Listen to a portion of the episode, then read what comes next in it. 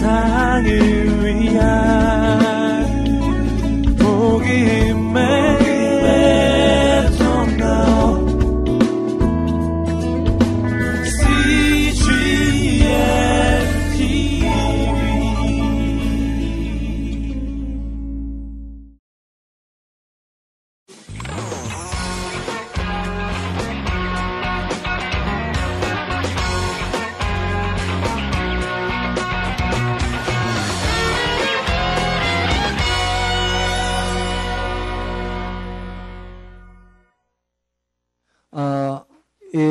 우리가 지난 사도행전에서 봤듯이 이제 사도 바울이 삼 차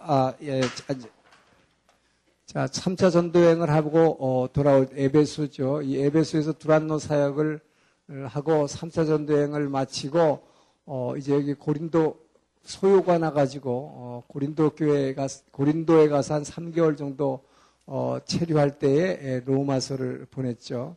로마 교회에 있는 로마서를 여기서 발송했습니다.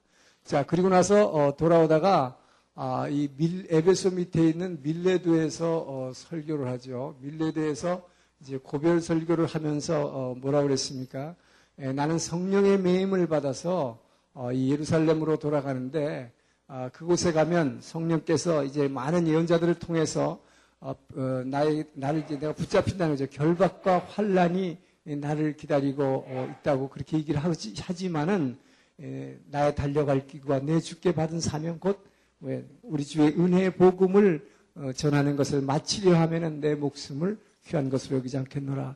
그러면서 이제 내가 여러분들을 다시는 못 볼 것이다. 왜요? 가면 붙잡혀 체포되면은 다시는 여기 자기 자기 개인적인 발걸음으로는 올 수가 없기 때문에 다시 못 볼 것이라서 참 눈물바다를 이루는 이 고별 설교를 하고 돌아오는 것을 우리가 예, 봤습니다.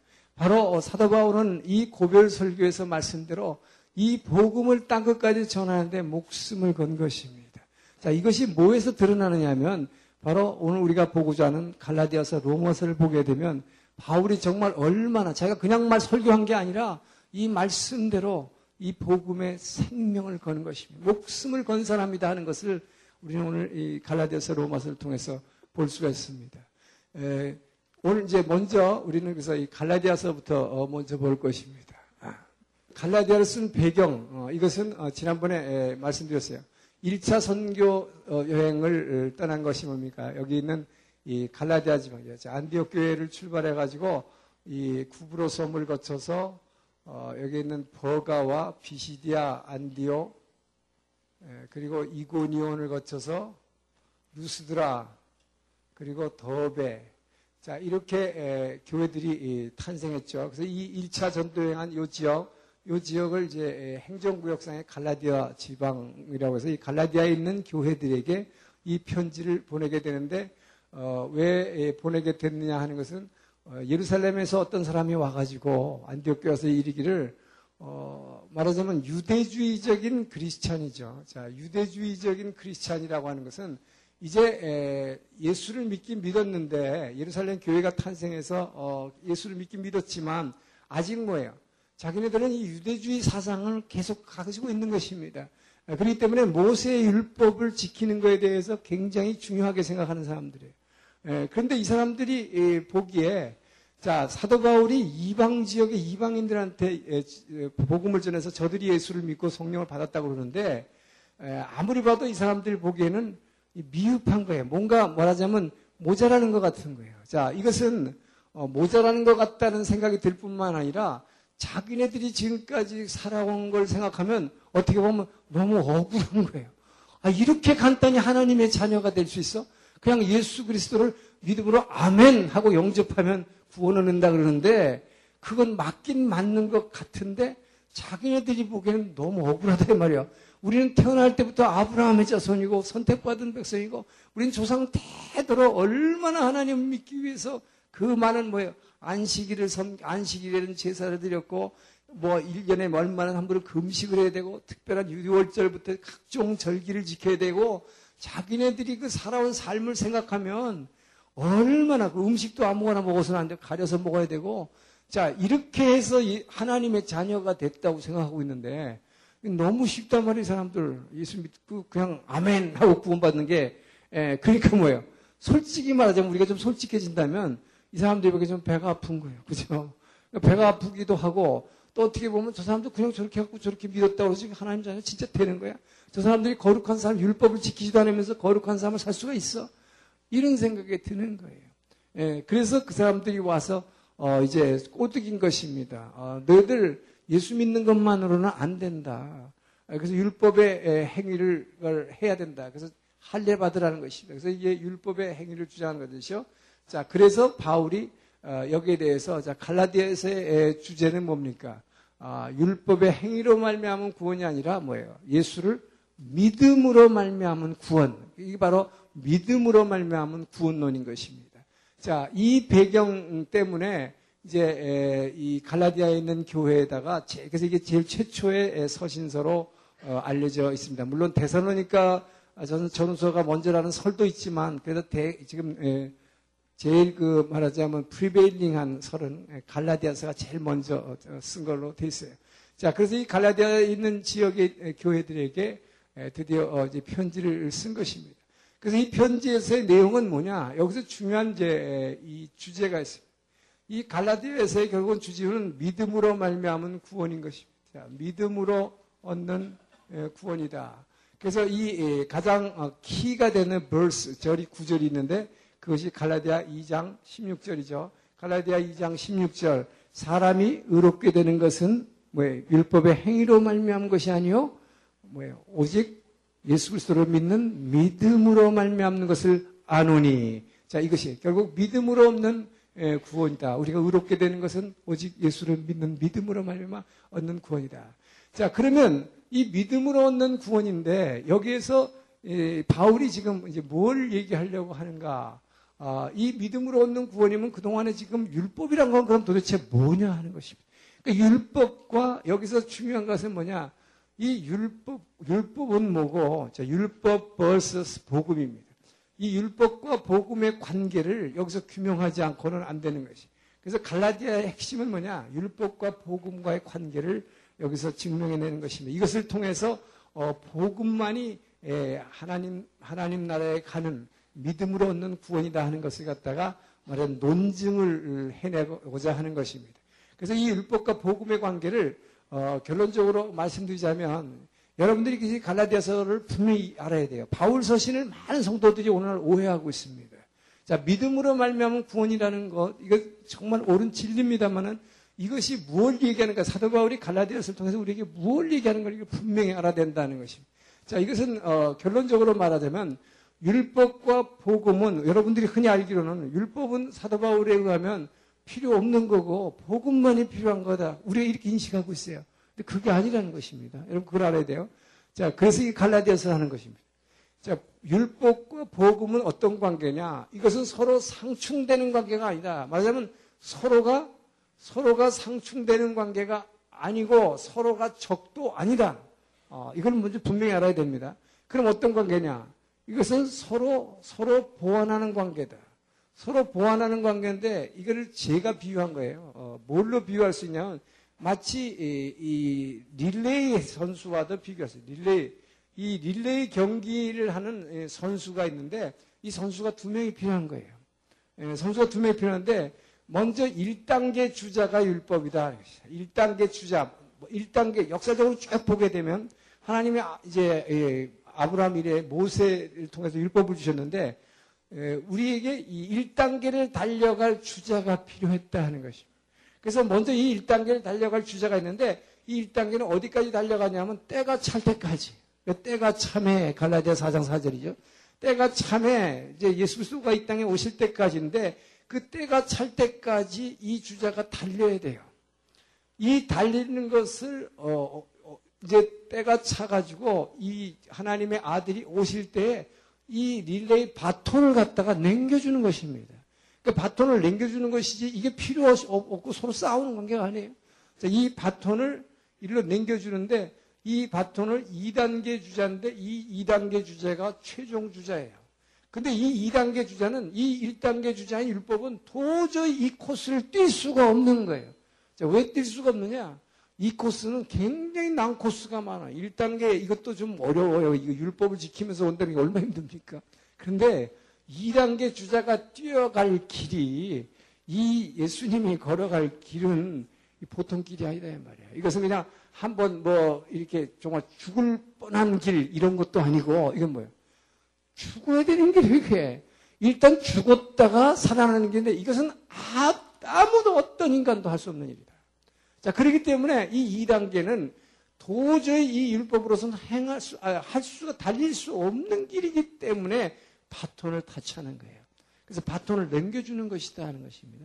자, 그래서 이 개념은 일 단계 주자가 복음에다가 이 바톤을 넘겨주는 개념이지, 율법과 복음은 서로 싸우는 것도 아니요, 대적되는 것도 아니다 하는 것을 분명히 아시기 바랍니다. 그래서 이 오늘날 교회의 문제점은 뭐냐면, 믿음으로 말미암은 구원이라 그러니까 복음만 필요하지 율법 같은 건 필요 없다. 그러니까 십계명 안 지켜도 된다 이 말이에요. 그러니까 데살로니가 교회나 고린도 교회에서 있었던 것 같은 어, 이 음행 같은 것이 오늘날 교회도 많이 있어요. 그래서 많은 사람들이 그리스도인이라고 그러면서 뭐 이렇게 간음하고 뭐 음행하는 거를 별로 그렇게 큰 죄의식을 갖지 않아요. 왜 그래요? 어, 은혜의 복음만 있으면 돼. 예수를 믿음으로 말미암아 구원한다 그렇지 뭐 행위로 말미암아 구원이 아니잖아요. 예. 자, 여기 이것에 대한 차, 이것을 착각하는 거예요. 그래서 이것이 이, 중요한 것은, 그렇기 때문에 교회는 율법과 복음을 둘 다 가르쳐야 된다는 것입니다. 이 둘이 함께 달리지 않고는 진정한 구원이 없어요. 이것을 이 갈라디아서가 먼저 우리에게 얘기하고 있는 것입니다. 자, 이것을 사도 바울은 어떻게 이제 증명하려고 하는가 하면, 이것을 논증을 통해서 먼저, 갈라디아서는 비교적 간단한 어, 성경이죠. 여섯 장으로 되어 있습니다. 그래서 에, 육, 여섯 장인데 처음에 일 장에서 이 장까지. 자, 이것은 자기 역사적인 논증을 하는 것입니다. 역사적이라는 말은 에, 자기의 경험, 자기의 경험을 통해서 왜 복음이 믿음으로 말미암은 구원인가 하는 거예요. 율법이 구원할 수 없는가 하는 것을 먼저 얘기합니다. 그러나서 삼 장에서 사 장을 이것은 먼저 자기의 경험을 통해서 얘기했다면 그 경험만 가지고는 안 돼요. 이것을 신학적으로 논증할 필요가 있다는 것이, 이 신학적이라는 것은 뭐냐, 성경에 근거해서 설명을 해줘야 된다는 것입니다. 자, 그리고 나서 이제 오 장에서 육 장은 뭘 얘기하냐, 그럼 실제로 그러면 예수를 믿는 성도들은 어떻게, 믿음으로 말미암은 구원을 받은 성도들은 어떻게 살아야 되는가. 그래서 이걸 소위 이 실천적 논증이라고 그래요. 실제적인 삶, 우리의 그리스도인들의 삶이 어떤 삶을 살아야 하는가. 자, 이렇게 해서 세 파트로 어, 나누어서 어, 이 갈라디아서를 전개하고 있는 것입니다. 자, 어, 그러면 자, 이걸 이, 이 구조를 가지고 어떻게 에, 사도 바울이 이, 이 복음과 율법과의 관계를 전개하고 있는지 우리 이제 성경을 보면서 쭉 나가도록 하겠습니다. 여러분, 성경 이 갈라디아서를 한번 이제 펴주세요. 어, 우리는 이것은 지금 강의 설교를 하는 게 아닙니다. 그렇기 때문에 그냥 쭉쭉쭉쭉 이렇게 진행할 거예요. 그러면서 갈라디아서 전체가 우리에게 주는 교훈, 내게 무엇을, 갈라디아를 통해서 하나님은 무엇을 말씀하시는가. 자, 이 음성을 들으시길 주의 이름 축원합니다. 자, 제일 먼저 보니까 갈라디아서 일 장 일 절, 우리 한번 다 같이 읽어봅시다. 시작. 사람들에게서 난 것도 아니요, 사람으로 말미암은 것도 아니요, 오직 예수 그리스도와 그를 죽은 자 가운데 살리신 하나님 아버지로 말미암아 사도된 바울은. 자, 여기서, 자, 사도 바울은 지금 여기서 자기가 사도라고 하는 것을 아주 그냥 소리치고 있어요. 지금 여기, 여러분, 우리는 지금 조용하게 사람들에게서 난 것도 아니고 사람으로는 이렇게 얘기한 게 아니에요, 사실은. 사도 바울은 이걸 막, 막 절규하면서 외친 것입니다. 여러분, 나는 사람에게서 난 거 아닙니다. 나는 사람들이, 말하면 from people, 사람에 의해서 맺은 거 아니에요. 그리고 through people, not through people, 사람을 통해서 사도된 것도 아니다는 것입니다. 막 지금 절규하고 있는 거예요. 나, 나를 사도 삼은 것은 바로 예수 그리스도와 그를 죽은 자 가운데 살리신 아버지 하나님께서 나를 친히 사도로 택하신 것이다 하는 것입니다. 이렇게 자기의 사도권을 지금 아주 강하게 먼저 설명을, 주장을 하고 있는 것입니다. 사도 바울의 서신서가 열세 권이나 있지만 이 열세 권의 다른 형식을 보면요, 제일 앞에 보면 굉장히 부드럽게 인사하고 있어요. 예수 그리스도의, 예수 그리스도로 말미암아 뭐요, 사도된 나 바울은 간단하게 하면서 여기 하나님의 은혜와 그리스도의 평강과 뭐 이렇게 하면서 막 축복하는 그런 인사로 시작합니다. 근데 이 갈라디아서만큼은 그렇게 한가한 인사를 할 새가 없어요, 지금. 내가 사도라는 거를 갖다가 강력하게 지금 소리 외치면서 주장하는 것입니다. 자, 왜 이 사도권을 그렇게 주장하는가? 그 이유가 있어요. 바로 이 예루살렘 교회에서 온 사람들이 뭡니까? 사도 바울을 사도로 보지 않는 것입니다. 자, 사도로 보지 않는 견해가 당연히 예루살렘 교회에는 있을 수밖에 없어요. 왜 사도가 될 수 없는가?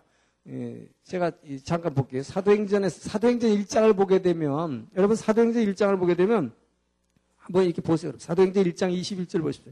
사도행전 일 장에서 이제 마가의 다락방에 모여서 처음에 기도하기 전에, 자, 베드로가 일어서서 제일 먼저 한 게 뭡니까?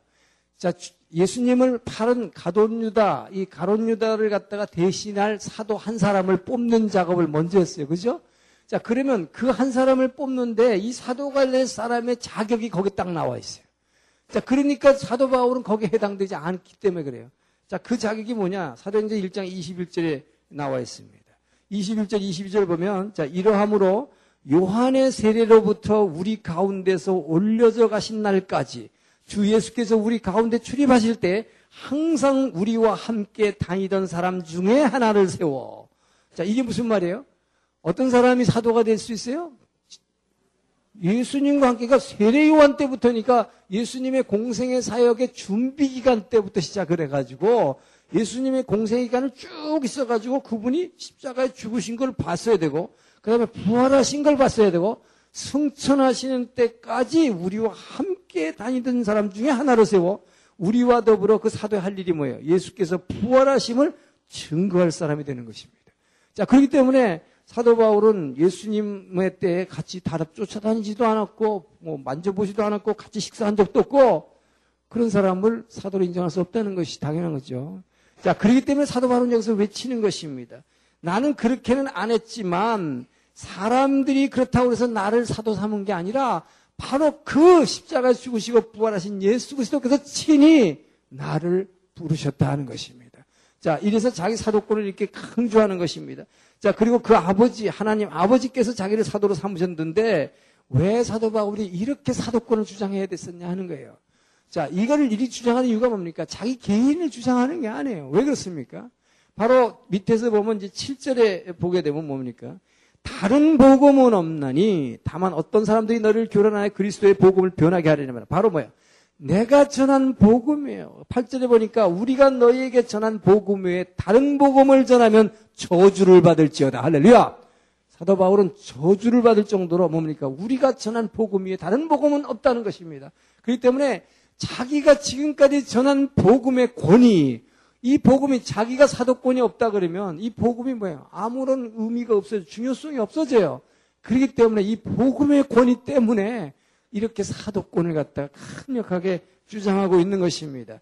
자, 그래서 이렇게 사도권을 주장한 다음에 다시 뭘 주장합니까? 바로 이 복음의 권위에 대해서도 또 주장하는 거예요. 내가 전한 복음. 자, 그럼 이 복음은 또 어디서 온 건가 하는 것입니다. 자, 사도 바울은 예수님 따라다니지도 않았고 예수님한테 직접 배우지도 않았어요. 예수님하고 식사도 한 적 없어요. 그런데 어떻게 사도 바울이 이 전하는 것이 복음이라고 하는 것입니까? 그것이 십이 절에 보면 지금 나와 있어요. 자, 십일 절, 십이 절부터 보면 형제들아 내가 너에게 알기로는 내가 전한 복음은 사람의 뜻을 따라 된 것이 아니니라. 자, 내가 사람에게서 받은 것도 아니요. 그게 뭡니까? 어떤 사람이 예수님이 말씀한 책을 갖다 나한테 줘가지고 내가 그거 보고 공부한 거 아니라는 것입니다. 그렇기 때문에 사람에게서 받은 거 아니야. 그 다음에 또 뭐예요? 배운 것도 아니에요. 베드로한테 가가지고 막 열심히 배웠느냐. 그거 아니라는 거예요. 자, 그럼 뭐라는 것이? 오직 예수 그리스도의 계시로 말미암은 것입니다. 아멘. 이건 뭐야? 사도 바울은 바로 예수의 영으로부터 성령님으로부터 직접 말씀을 직통 계시로 받은 것이란 뜻입니다. 그렇기 때문에 이 사도 바울의 이 서신이라고 하는 것은 바울이 바로 어 깊은 기도 가운데서 주님의 영으로부터 주님께서 친히 말씀하시는 것을 받아서 어 기록한 것으로서 이 직통 계시라. 그렇기 때문에 오늘날 이단들이 바로 이 흉내를 내는 것이라는 것입니다. 이게 굉장히 중요한 거예요. 이단들이 뭡니까? 내가 하나님의 음성을 들었는데 이게 하나님이 내게 나를 통해서 여러 모든 사람에게 말씀하시는 거예요. 이렇게 해서 새롭게 성경을 성경의 권위로서 이걸 주장하게 되면 이단이 되는 것입니다. 자, 그렇기 때문에 여러분 이 신약 성경이라고 하는 것은 그렇기 때문에 이 초대교회 당시에 에이디 한 삼백, 삼백오십 년에서 삼백칠십 년 사이에 정경으로 이제 채택이 될 때까지, 그 전까지는 신약 성경이 이렇게 정리가 안 돼 있었죠. 이 신약 성경으로 교회가 채택한 그때까지, 그때까지 이루어진 이 성경을 말하면 신약 성경으로 보는 거예요. 그 후에는 이제는 뭡니까? 하나님께서 우리에게 어떤 누구를 통해서라도 어떤 계시를 통해서 하나님의 말씀으로 모든 사람에게 통용되는 복음으로 주시는 말씀은 없다는 것입니다. 다만 성령께서 각 개인에게 그 기록된 이 말씀대로 살게 하기 위해서 우리에게 친히 말씀하시는 성, 어, 성령의 음성은 있지만, 이제 우리가 성령님의 음성을 듣는다고 해서 그것이 말하자면 성경으로서의 권위를 가진 이런 성경은 없다는 것입니다. 자, 그래서 이것을 우리가 구분을 반드시 해야 되는 것입니다. 자, 그래서 복음에 대해서 이렇게 에, 이제 이 자기가 전한 복음, 이것은 바로 예수님께로부터 바로 직접 받은 것이다. 자, 그리고 나서 이, 어, 이 복음의 권위와 자기의 사도된 권위를 갖다가 이 장에 보면 기가 막히게 증명을 하고 있습니다. 이것을 바로 지금 역사적인 경험을 통해서 증명하고 있는데, 뭐냐면 자기가 지금 일 장의 후반에 보면은 자기가 이제 원래는 박해하던 사람인데 회심을 해가지고, 그러고 나서 바로 예루살렘으로 안 가고 어 사우디 아라, 아니 아라비아로 가서 갔다가 다메섹에 가서 전도했는데 삼 년 후에 개발을 방문하러 예루살렘에 가가지고 십오 일 동안 같이 있었다고 했어요. 자, 십오 일 동안 베드로하고만 있었어요. 그때 본 사람이 다른 사도도 하나도 없고, 그 당시 예루살렘 교회의 당회장이 예수님의 친동생이었던 야고보였습니다. 그래서 야고보밖에는 다른 사람 본 적이 없다. 자, 그러면 베드로하고 십오 일 동안 있으면서 많은 말씀을 나눴을 텐데, 그때 베드로한테 말씀을 배운 거냐? 배운 게 아니에요. 배웠다면 아까 그런 얘기 할 수가 없어요. 내가 사람한테 받은 것도 아니요, 사람에게서 배운 것도 아니라고 분명히 얘기한 것입니다. 이때 뭘 했겠습니까? 자기가 받은 말씀을 가지고 베드로하고 나눠보면서 확인하는 거예요. 이것이 정말 예수님께서 살아계시다 하시는 말씀과 맞느냐 하는 거예요. 그것이 확증됐다고 하는 것입니다. 자, 이걸 통해서 자기가, 자기가 전한 복음과 자기의 사도성을 지금 확인을 계속 우리에게, 독자들에게 지금 해주고 있는 거예요. 자, 그러면서 뭐라고 하느냐. 이 장 팔 절에 보니까 이제 예루살렘 교회를 방문했을 때에 거기에서 베드로의, 베드로에게 역사하사 베드로를 할례자의 사도로 삼으시니가, 또 내게 역사하사 나를 이방인의 사도로 삼았다. 자, 그러면서 구절에서 뭐라고 얘기합니까? 이 바로 사도 바울, 바울 자신을 예루살렘 본교회가 이제 사도로서 승인해줬다는 얘기를 지금 여기서 구절에서, 구절에서 하고 있어요. 여기서 기가 막힌 증거가 되는 것입니다. 자, 뭐라 합니까? 또 기둥같이 여기는 야고보, 그 당시 예루살렘 교회 당회장이에요. 예루살렘 교회 당회장인 야고보와 게바, 누굽니까? 바로 베드로와 요한, 누굽니까? 예수님의 사랑받은 제자. 자, 이 세 사람들이 예루살렘 교회 아주 제일 기둥이죠. 이 사도들이 내게 주신 은혜를 알므로, 뭐라고 했어요? 나와 바나바에게 친교의 약수를 하였으니 우리는 이방인에게로, 그들은 할례자에게로 가게 하려 함이라. 아멘. 할렐루야. 자, 주님께서는 바로 어, 이 기회를 통해서 이 사도들이 바로 친교의 악수를 함으로 인해서 바울을 사도로서, 권위로서 인정을 해 주었다는 것입니다. 그래서 바울이 전하는 그 복음이 이 사도들이 전한 복음과 같은 레벨에 있음을 분명히 확인해 줬다고 여기서 말하고 있는 것입니다. 그런데 여기에다가 이제 바울이 하나 더 아주 그냥 꽝 치면서 자기가 사도됐음을, 또 자기가 전한 복음의 진짜임을, 예, 여기서 그 권위를 부여하기 위해서 하는 말이 있어요. 이게 십일 절 이하에 나오는 참 재미있고 중요한 말입니다. 십일 절부터 이십일 절의 이 장에 보면은, 자, 게바가 안디옥에 이르렀을 때 사도 베드로는요, 그 당시에 이제 예루살렘 바깥에 이렇게 안디옥의 교회가 탄생하니까 안디옥 교회에 자주 순회 선교사로서 온 것 같아요. 그래서 이제 순회하러 왔어요. 그래서 말씀도 전하고 에, 거기서 뭐 안수도 하고 했겠죠. 자, 그런데 그때 왔을 때 해프닝이 하나 있었습니다. 자, 어떤 해프닝입니까? 유대인, 유대인인 베드로가, 여기 지금 보면 이방인들입니다. 자, 이방인들하고 앉아서 지금 애차는 식사를 하고 있었어요. 자, 식사를 하고 있을 때에 마침 때마침 누가 왔느냐? 예루살렘 본교회에서 그 당회장인 야고보가 보낸 사람들이 도착을 한 것입니다. 와보니까, 어, 베드로가 이거 다른 이방인들하고 같이 식사를 하고 있는데, 큰일 나는 거죠. 예루살렘 교회에서는 아직도 그걸 인정을 못하고 있었어요. 예, 그러니까 지난번에 한번 어땠습니까? 바로 이 베드로가 어떤 일이 있었어요. 베드로가 바로 이 그 이방인 백, 이태리 백부장인 고넬료 집에 찾아가서 음식 먹으면서 설교해가지고 성령을 받았는데 그거 가지고 본교회에서 시비 걸었잖아요. 그래서 예루살렘 본교회에 가서 해명하는 일이 있었어요. 그러니까 베드로의 마음 가운데는 아직도 뭡니까? 이 유대인, 유, 베드로 자신도 유대적인 그리스도인 사상이 아직도 남아있는 거예요. 그렇기 때문에 자기가 스스로 뭐예요? 외식하는 거죠. 그러면서 저 사람들이 또 뭐라 그러면 안 되니까 뭐예요? 이 이방인들을 그리스도인들하고 같이 교제하면서 식사하다가 갑자기 술렁 일어나가서 도망가 버렸다 그래요. 이러니까 여러분 보십시오. 그 광경을 본 바울이 얼마나 가슴이 안타까웠는지 이 베드로가 그렇게 하는 것이 이게 베드로가 어떤 사람이에요? 굉장한 사람 아니에요. 그런 걸 보고 거기 있는 이방인 그리스도인들이 얼마나 상처를 받을까? 얼마나 상처. 자기 입으로는 그리스도를 믿기만 하면 구원 얻는다고 베드로가 맨날 얘기해놓고는 이제 뭐 다른 유대인들 크리스, 크리스찬이 오니까 자기는 외식을 하면서 슬쩍 빠져나가요. 자, 이걸 보면서 바울이 베드로의 바울하고 베드로가 지금 상대가 돼요. 바울은 인제 회심해가지고 믿지 얼마 안 된 사람이고 베드로는 정말 대단한 사람인데 이 베드로를 향해서 지금 막 꾸짖는 것입니다. 그것도 많은 사람들이 있는 공개석상에 지금 식탁에서 사람들한테 꾸짖는 거예요. 자, 이렇게 꾸짖는데 뭐라고 꾸짖습니까? 바로 이 십사 절에 나와요. 게바에게 이르되 모든 자 앞에서 게바에게 이르되 이게 뭐예요? 공개적으로 야단치는 거예요. 이것이 엄청난 권위를 부여하는 것입니다. 지금 이 바울에게.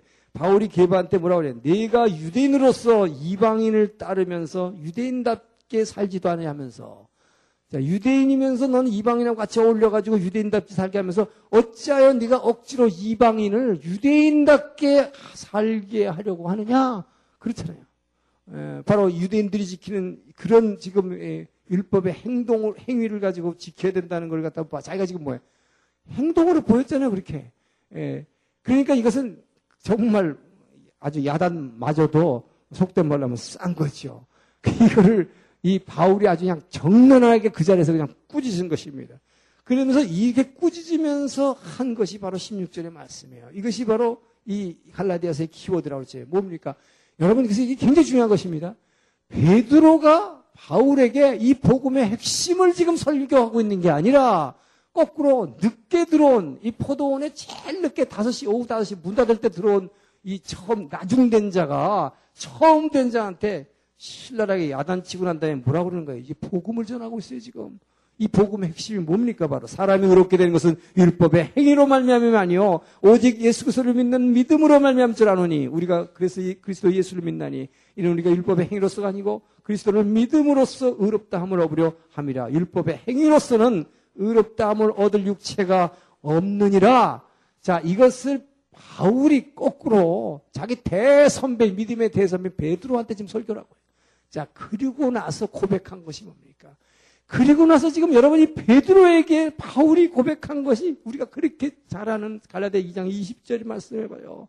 내가 그리스도와 함께 나는 십자가에 죽었다는 것입니다. 그래서 이제 내가 사는 거 아니야. 여러분, 이 말이 지금 베드로에게 한 말이에요. 바울이 베드로에게 한 말이에요. 자기 믿음의 대선배를 지금 오히려 복음으로 지금 가리키고 있는 것입니다. 내가 지금 그리스도와 함께 나는 십자가 죽었어. 내가 사는 거 아니야. 내 안에 사는 것은 그리스도밖에 없다는 거야. 근데 내가 왜 육체를 갖고 지금 살고 있는가? 나를 사랑하시고 나를 위해서 자기 몸을 버리신 그 하나님의 아들을 믿는 믿음 때문에 내가 지금 살고 있는 거야. 이 엄청난 고백을 베드로에게 하는 것입니다. 바로 이 베드로에게 한 이 고백이 우리의 가슴을 울리는 거예요. 여러분, 이 말을 듣고 난 베드로가 어떻게 했을까요? 아무 소리 못한 것입니다. 여기에서 우리는 그 베드로의 겸손함을 알 수 있고 그 베드로의 진짜 믿음을 알 수 있는 거예요. 아무런 항변하지 않았습니다. 할 말이 없는 거예요. 왜? 이 말 하나로 뭐랍니까? 그래서 지금 이 일 장, 이 장을 통해서 지금 바울은 어떻게 해요? 아주 성공적으로 모든 이들에게 자기의 사도된 권위를 왜 진짜 사도인 베드로에게도 야단칠 권한도 있고 베드로에게 진짜 복음을 전할 수 있는 그 능력을 가지고 있는 사람이다. 여기에 대해서 베드로도 아무런 한마디도 하지 않았다. 자, 이 말 하나로 그냥 꽝 하고 사도권을 인정받게 하는 것입니다. 할렐루야! 자, 그런 다음에 뭡니까? 이것은 자기의 그러니까 경험적이고 지금 역사적인 측면을 가지고 설명한 거예요. 이제 이것을 신학적으로 설명하러 들어가는 것입니다. 그것이 삼 장, 사 장이에요. 이것을 신학적으로, 성경적으로 설명을 해줘야 되는 것입니다. 자, 그래서 이 삼 장에서는 뭘 얘기하는 것입니까? 자, 너 이 절을 보니까 너희가 성령을 받은 것이 율법의 행위로냐? 혹은 듣고 믿음으로 말미암은 것이냐? 자, 행위로 너희들이 성령 받았냐? 너희가 무슨 선한 짓을 해서 성령 받았냐? 아니면 믿음을 고백함으로 성령 받았냐? 자, 이 질문하는 것입니다. 자, 그러면서 이제 이, 이 믿음이 어디서 왔냐 하는 걸 얘기하는 거예요. 분명히 지금 이 답은 뭐겠, 뭐겠습니까? 믿음으로부터 왔다는 것이죠. 그래서 삼 절에 보니까 뭐라고 얘기합니까? 갈라디아 교인들한테. 너희가 이같이 어리석으냐? 성령으로 시작하였다가 이제는 육체로 마치겠느냐? 너희들이 처음 예수를 믿은, 믿게 된 것은 뭐예요? 성령으로 말미암은 거예요. 성령이 너희 안에서 뭡니까? 성령이 아니, 오직 성령이 아니고는 예수를 주로 시인할 수 없느니라. 자, 그렇기 때문에 성령 때문에 예수를 너희가 믿게 됐는데, 그래서 너희가 성령을 받게 됐는데, 성령으로 시작했다가 이제는 예루살렘 교회 사람들이 와가지고 율법을 지켜야 된다니까 너희들 다시 그걸 따라가겠느냐 하는 것입니다. 근데 이미 벌써 그걸 따라가는 사람들이 생겼다고 아까 일 장에 보면 좀 설명이 나와요. 예, 그렇기 때문에 바울이 갈라디아 교인들을 향해서 야단치고 있는 것입니다. 그렇기 때문에 너희들이 성령으로 시작했다가 육체로 끝나겠느냐. 자, 그러면서 이 믿음으로 말미암은 그 구원인데, 이 믿음으로 말미암은 이 믿음이 도대체 어디서 연원됐느냐 하는 거예요. 믿음으로 말미암은 구원이 바로 구약의 아브라함 때부터 시작됐다는 거예요. 바로 이 유대인들이 그렇게 믿고 있는, 자기네들 아브라함의 자손이라고 주장하는데, 바로 그 아브라함이 어떻게 되냐? 믿음으로 말미암아 구원받은 사람 아니냐는 것이죠. 자, 이렇게 신학적으로 성경의 역사를 가지고, 구약의 역사를 가지고 이제 구약을 들이대면서 얘기하는 것입니다. 그래서 이 뭐 육 절부터 쭉 보면 팔 절에서 아브라함에게, 자, 모든 이방인, 자, 아브라함에게 하나님께서 뭐라고 그랬습니까? 하나님께서 아브라함에게 축복을 주시면서 아브라함 언약, 아브라함 언약을 창세기 십이 장에 보면은 아브라함 일 절에서 삼 절까지 아브라함 언약이 나오죠. 자, 거기에서 뭐 땅을 주고 큰 민족을 주고 내가 너와 함께 할 것이라고, 어, 너를 축복하는 자를 축복하고 너를 저주하는 자를 저주할 것, 너의 하나님이 되겠다는 약속한 다음에 제일 중요한 약속에서 뭐라고 했어요? 내가 너로 세계 만민의 복의 근원이 되게 하겠다는 것입니다. 할렐루야! 바로 아브라함의 너 믿음, 너를 믿음의 사람으로 만들어서 너의 믿음으로 인해서 이 세상 온 이방인들과 모든 세계 사람들이, 앞으로 모든 세대 인류들이 너 때문에 구원받을 것이다. 할렐루야! 바로 이 아브라함이 세계 모든 사람들이 복의 근원이 된 것은 바로 이 아브라함의 믿음 때문이다. 자, 그 말씀을 갖다가 지금 근거한 것입니다. 자, 그래서, 이, 이제, 이, 바로, 이, 우리가 잘 아는 이 삼 장, 이제, 시, 아니, 뭡니까? 지금 십일 절 보면은 뭐야? 의인은 믿음으로 살리라. 자, 이 얘기를 하는 것입니다. 그래서 이, 이 아브라함 때부터, 어, 이 미, 의, 믿음으로 살라고 하는 이 복음이 나온 것이다 하는 것입니다. 자, 그래서 여기서 삼 장 십삼 절, 십사 절에서는 아주 중요한 얘기가 나오죠. 바로 그래서 이 믿음으로 말미암아 구원을 받는데, 그런데 아까 위에 십 절에 보니까 율법의 행위를 지킴으로써 구원받는다고 하는 사람들은 저주, 저주 속에 있다는 거예요. 그러니까 율법의 행위를 주장하는 사람은 율법을 다 지킬 수가 없으니까 분명히 저주받을 수밖에 없다는 것입니다. 자, 저주밖에 받을 수 없기 때문에 이제 뭐예요? 그리스도께서 우리를 위하여 십삼 절 저주를 받은 바 되사 율법의 저주에서 우리를 속량하셨으니 기록된 바 나무에 달린 자마다 저주 아래 있는 자라 하였습니다. 아멘. 바로 예수 그리스도께서 그래서 바로 이 율법의 저주를 반드시 이루어야 됐다는 것입니다. 전에도 말씀드렸지만 예수님께서는 이루어야 될 게 뭡니까? 예수님께서 이 구약 내내 메시아가 와야 된다, 와야 된다고 하는 그 구약 내내 창세기로 그 약속을 하신 이유가 뭐예요? 어. 바로 이 예수님이, 하나님의 아들이 메시아가 오셔야, 왕이 와야 뭐예요? 모든 구약에서 한 약속과 이 율법을 갖다가 다 이루어낼 수 있기 때문에, 성취할 수 있기 때문이다. 할렐루야. 자, 그런데 바로 이 율법은 뭘 얘기합니까? 율법의 핵심은 신명기예요. 신명기 사관. 자, 신명기, 신명기 이십팔 장에 뭐, 내가 축복과 저주의 길을 드노라. 그래서 뭐예요? 하나님의 말씀을 순종하는 자에게는 축복이요, 하나님의 말씀에 불순종하는 자에게는 심판과 저주가 있으리라. 할렐루야! 바로 그렇기 때문에 예수님께서 이 땅에 오셔서 해야 됐던 사역이 뭡니까? 바로 이 구약의 율법, 모세의 율법이 얘기하는 축복, 자, 순종하는 자에게 오는 축복을 예수님이 성취해야 돼요. 그래서 예수님은 뭐예요? 죽기까지 복종하신 것입니다. 할렐루야! 바로 뭐예요? 겟세마네 동산에서 내 뜻대로 마옵시고 아버지의 뜻대로 없어요.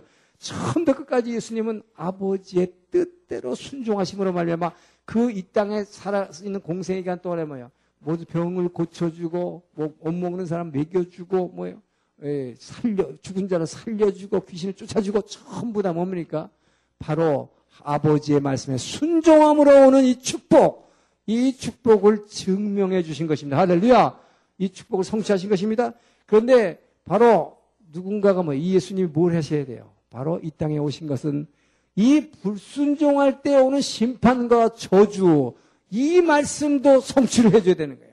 그렇기 때문에 이것은 어떤 사람도 사람으로서는 할 수 없기 때문에 하나님의 아들이 직접 오셔서 바로 율법의 저주를 그분이 성취하신 것입니다. 할렐루야! 자, 이렇게 하심으로 말미암아 십사 절에서 뭡니까? 바로 그리스도 예수 안에서 이 예수를 믿음으로 말미암아 아브라함에게 주신 이 축복이 모든 이방인에게 미치로, 미치게 하고 또 우리로 하여금 뭐야? 믿음으로 말미암아 성령의 약속을 받게 하려 함이라. 할렐루야! 바로 이 예수 그리스도의 이 십자가의 대속 사건이라고 하는 것이 우리가 율법을 지킬 수 없음으로 말미암아 모든 사람이 저주 가운데 의인은 없을 때 하나도 없으니 그렇기 때문에 우리는 율법의 저주 아래에 있을 수밖에 없는데 이 저주를 누군가가 뭐예요? 대신 이 성취해줘야, 이 약속을 성취해줘야 되는 것입니다. 왜? 말씀에서 불순종하면 심판받는다고 하는 이 말씀을 반드시 이루셔야 하기 때문에. 자, 그래서 그 예수를 믿음으로 말미암아 여기서 굉장히 중요한 사건이 있죠. 여러분이 그렇기 때문에 예수를 믿음으로 말미암아 우리 창세기에서 주신 약속, 바로 창세기 이래로 구약의 모든 율법의 약속이 이제는 여러분과 나의 약속이 된 것이다. 할렐루야! 바로 이것을 우리는 유대인도 아니요 이스라엘에 태어난 적도 않고 아브라함의 자손도 아니요 할례받지도 못한 이방인이지만 우리는 여러분과 나는 예수 그리스도를 믿음으로 말미암아 믿는 순간 이제 뭡니까? 아브라함의 자손이 된 것입니다. 할렐루야! 그렇기 때문에 아브라함에게 준 모든 구약의 약속이 이제는 우리의 약속이 됐다. 그래서 우리는 여러분 신약만 배우는 게 아니라 그래서 이제부터 구약의 구약은 처음부터 끝까지 이스라엘 이스라엘 얘기만 하고 있는데 어떤 사람은 그렇게 불평하잖아요. 왜 성경 읽다 보면 짜증난다고. 왜 하나님은 똘똘히 이스라엘만 갖고 난리야? 예. 왜 이방인들 말이에요. 뭐예요? 이방민족은 그냥 무릇 호흡 있는 자는 하나도 남기지 말고 뭐 에벤자, 뭐 애기도 다 죽이라고 그래. 하나님, 무시무시한 하나님. 이렇게 나온다 이 말이에요. 근데 그, 그런 게 아니라 뭡니까? 그 이스라엘이, 이스라엘의 하나님이 바로 나의 하나님이 된 것이다. 아브라함의 하나님, 이삭의 하나님, 야곱의 하나님. 나의 하나님. 할렐루야. 이것이 바로 예수를 믿는 믿음으로 말미암아 우리에게 온 것이라는 것을 지금 갈라디아서 삼 장을 통해서 바울이 논증을 하고 있는 것입니다. 자, 그렇다면 퀘션이 하나 생기는 것입니다. 십구 절. 그러면 율법은 무엇이냐? 율법이 왜 좋냐는 거예요. 여기서 이제 율법과 복음과의 관계를 논증하고 이제 나오는 것입니다.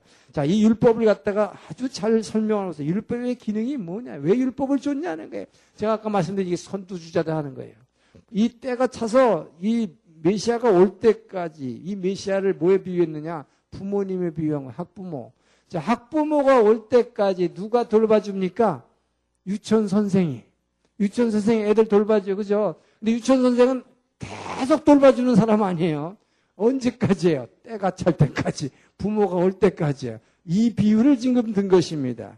자, 그래서 이십이 절부터 보게 되면 그러나 성경이 모든 것을 죄 아래 가두었으니 이는 예수 그리스도를 믿음으로 말미암은 약속을 믿는 자에게 주려 함이라. 자, 믿음이 오기 전에 이 복음을 믿는 믿음이 오기 전에 우리는 율법 아래 매임바되고 계시된 믿음의 때까지 갇혔느니라. 이 갇혔다는 게 뭘 말하느냐?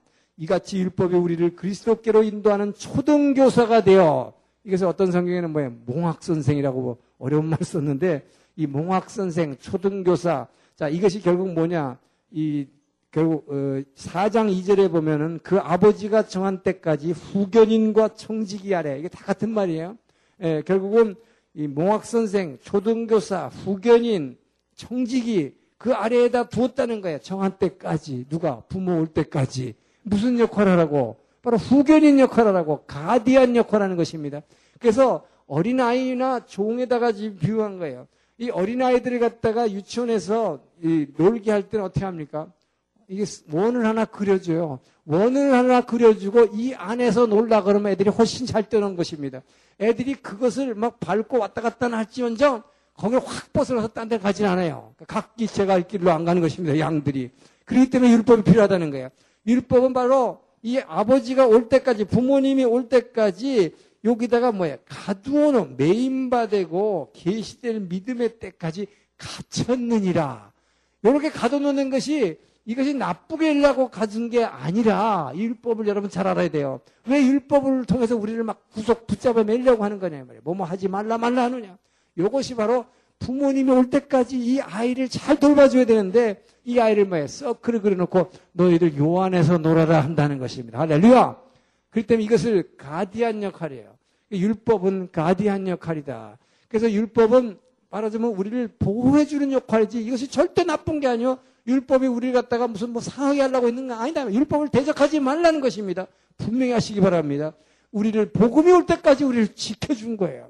그래서 율법이 탐심을 얘기하지 않았다면 내가 죄인인 걸 어떻게 알았겠느냐고 지금 얘기하는 것입니다.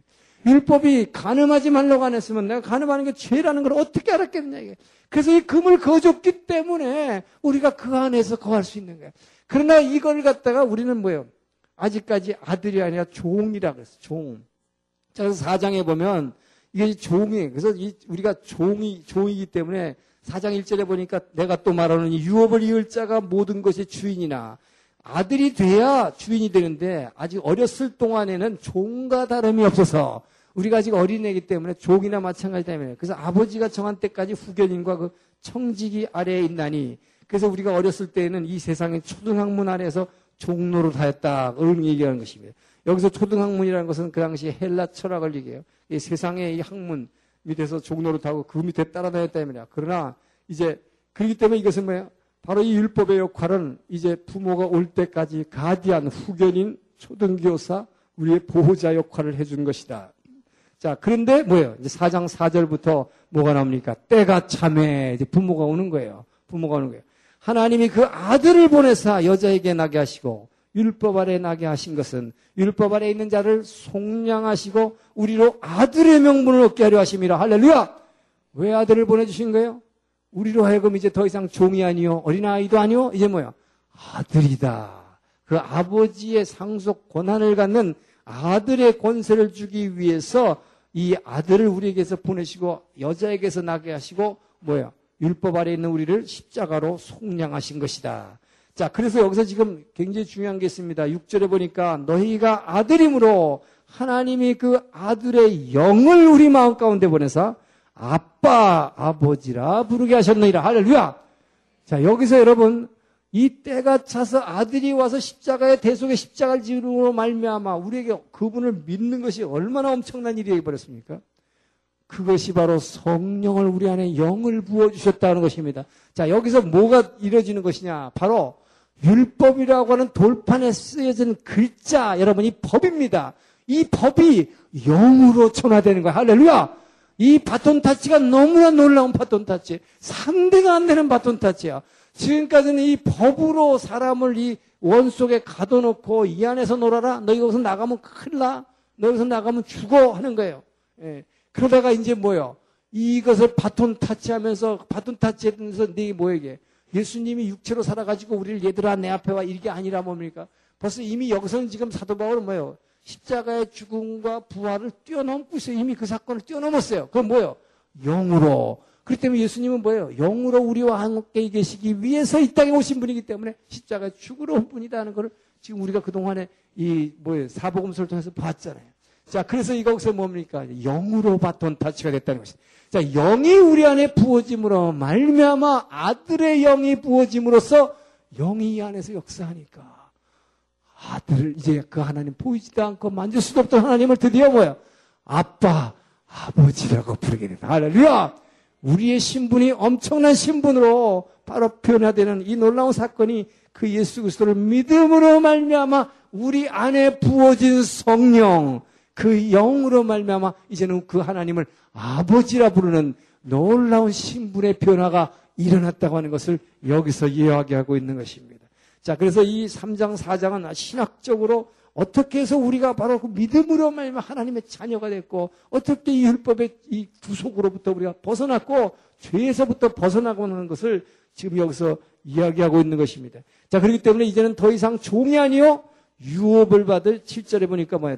그러므로 내가 이후로는 종이 아니요 아들이니, 아들이면 하나님으로 말미암아 유업을 받을 자니라. 할렐루야.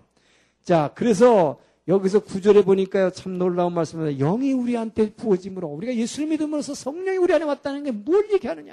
여기서 엄청난 차이가 있는 거예요. 그전에까지 율법 아래 있었을 때와 영이 우리한테 와서 아들이 되고 난 다음에 엄청난 차이가 구절에서 부여되는 것입니다. 자, 뭡니까? 이제는 너희가 하나님을 알 뿐만 아니라 더욱이 하나님이 아신 바 되었거늘 어찌하여 다시 역하고 천박한 초등학문으로 돌아가서 다시 그들에게 종로로 달하느냐. 자, 이게 무슨 말씀입니까? 여러분, 그동안의 율법이란 건 뭐예요? 이 돌판에 쓰여진 말씀입니다. 지금 우리 삼경책도 마찬가지예요. 성경 글씨로 쓰여진 것입니다. 그래서 나중에 보면 뭐라고 그래요? 의무는 죽인 것이요. 써있는 스크립처, 써있는 글은 죽이는 것이요. 영은 살리는 것이라고 그러죠. 이게 무슨 얘기입니까? 바로 영이 왔기 때문에, 여러분이 영, 그래서 성령을 받지 않고는 우리가 말로 그냥 예수 믿습니다, 아멘 하고 그냥 믿는다는 그 관념만 갖고 있으면 아무것도 안 해요. 바로 정말로 성령이 내 안에 계셔야 돼요. 살아서 움직이는 영이 있어야 돼요.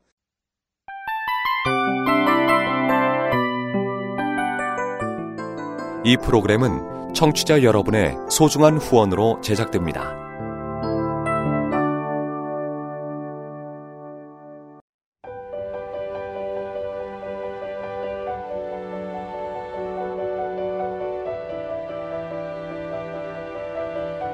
세상에는 수많은 교회들이 있지만 더 깊이 있는 말씀 강해를 찾기 위해 크기로만 교회를 선정하지 않습니다. 보다 좋은 영적 콘텐츠를 더 많이 나누기 위해 방송비를 받지 않습니다.